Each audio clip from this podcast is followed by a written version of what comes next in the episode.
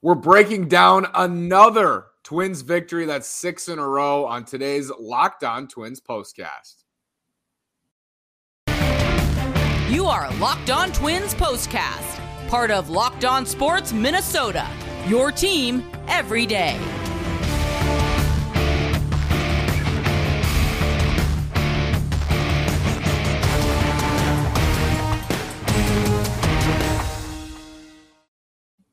And welcome to another edition of our Locked On Twins postcast. Today is Wednesday, April 27th.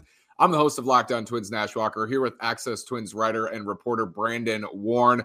Brandon's going to help us break this one down. First, I want to tell you about Athletic Greens.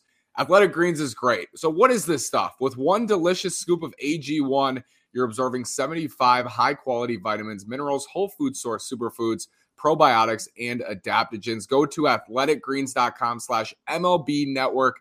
Again, that's athleticgreens.com slash MLB network. Brandon Twins win their sixth straight game.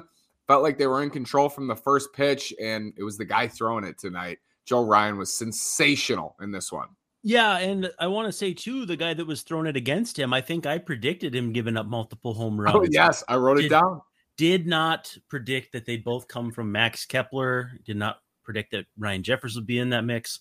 But we can talk about the offense in a little bit. Again, yeah, Joe Ryan, I think I saw, has now got the Twins record for most strikeouts in their first nine starts, beating Bert Blyleven by like seven whole strikeouts. Wow. So, uh, again, and I tweeted this, and I think it's got 300 and some likes right now, but they got this guy for two months of, if we can be candid, not very good production from Nelson Cruz. I and we don't know. Drew Strotman could be decent too. I think he's working exclusively out of the bullpen. But man, he's just 90 pitches, hasn't given up an earned run in either of his last two two starts, and just looked in command the whole night. Unbelievable, just incredible. Seven scoreless innings, one hit. Miguel Cabrera, of course, single, a walk, and nine strikeouts for Joe Ryan tonight. I, you got to think this if this is his last start of April, which I believe it is, American League Rookie of the Month, Brandon. People are wondering. I mean, he's got to be in the conversation, doesn't he? I mean, you could you could make compelling case for a lot of months that'd be pitcher of the month candidate. No, it's hard to say because pitching has been so strong, you know, based on what we know about the baseball and the weather and and all that. But yeah, one of the best months by a Twins pitcher we've seen in a long time especially when considering his lack of relative experience. You just you take your cap off to him, and again, this is not going to be an easy decision when they have to c- cut down this rotation to five moving forward once Sonny Gray is healthy. But Joe Joe Ryan is uh, he's locked and loaded, man. This team feels different, and in the offseason, many were upset. The Twins didn't re-sign Michael Pineda, and at many stretches last year, Michael Pineda was their most consistent, best starter. This team is different. This rotation is different. And they showed it tonight. Michael Pineda's out there, and as you said, got to him. Looked like Big Mike was going to kind of roll and do his thing for five innings and give up that homer to Kepler. But they got to him here, Brandon. And for Kepler, I think the most encouraging thing, and then Justin and Dick were talking about it, the opposite field blast. And we've seen him go to the opposite opposite field a whole lot. For a guy who was in maybe more trade speculation on Twitter than anything, but trade speculation it's great to see him maybe adding another element to his game offensively. Yeah, I think when guys like him are using the whole field with authority, that means they're pretty well dialed in. It's not hard to, in most cases, you know, hit a slow roller to short or something to that effect, or even, you know, Joe Mauer used to fly out to Alex Gordon, I swear, a hundred times a year in left field. But to hit the ball, hit the ball that hard to the opposite field out of the ballpark, it, it means you're dialed in. And at this point, you know, we look at the numbers right now. Kepler's slashing 263, 391, 509. I mean, it's not going to make anybody forget about Byron Buxton, but at the same time, too, Buxton Correa combined 0 for 8, and the Twins still scored five runs. Correa still made a great defensive play. The, what I spoke about earlier this this season about the potential for offensive depth came to roost tonight with Jeffers two hits, Kepler two hits, Larnach two hits, and even I mean Luis Arraez is good for two hits any night he faces someone who's right-handed, but it was the the unusual suspects this time that that made this offense go, and that's where I think the balance is going to come from. That makes this offense one of the five or six best in the American League. Six in a row. positive vibes are flowing right now. They got lucky in a couple of those, but you know, they won four games probably at least here in this little stretch. Brandon, they've completely flipped this thing on its head. They started four and eight, they're 10 and eight in first place. And last night they should have won, then they should have lost, and then they won. But in complete control, it feels like of most of these games and within the division, that's encouraging. Yeah, and a friend was reaching out to me after last night's game, after you and I had recorded, and said, you know, if Sano gets out on that last play, we're talking about one of the most massive blunders we've seen in a while. But that the Twins do some good mojo. It kind of feels like the White Sox have. So to see this, the Twins winning games like that, but then following it up with just a complete and thorough, not really a beatdown, but just you know where you physically or however you would say it in baseball terms, show that you're the better team on the night, but it's not like a 12-0 drubbing. It was a 5-0 game that just never felt like it was going in the other direction.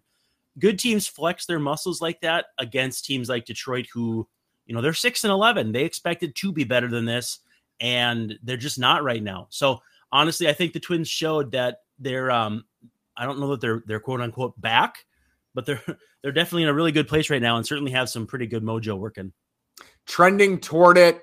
Check out Built Bars. Built Bars are not just delicious, they're also healthy. It's a great way to go when you're looking at the candy bar. Choose a Built Bar. Go to built.com, use promo code LOCKED15 and get 15% off your order. Use promo code LOCKED15 for 15% off at built.com.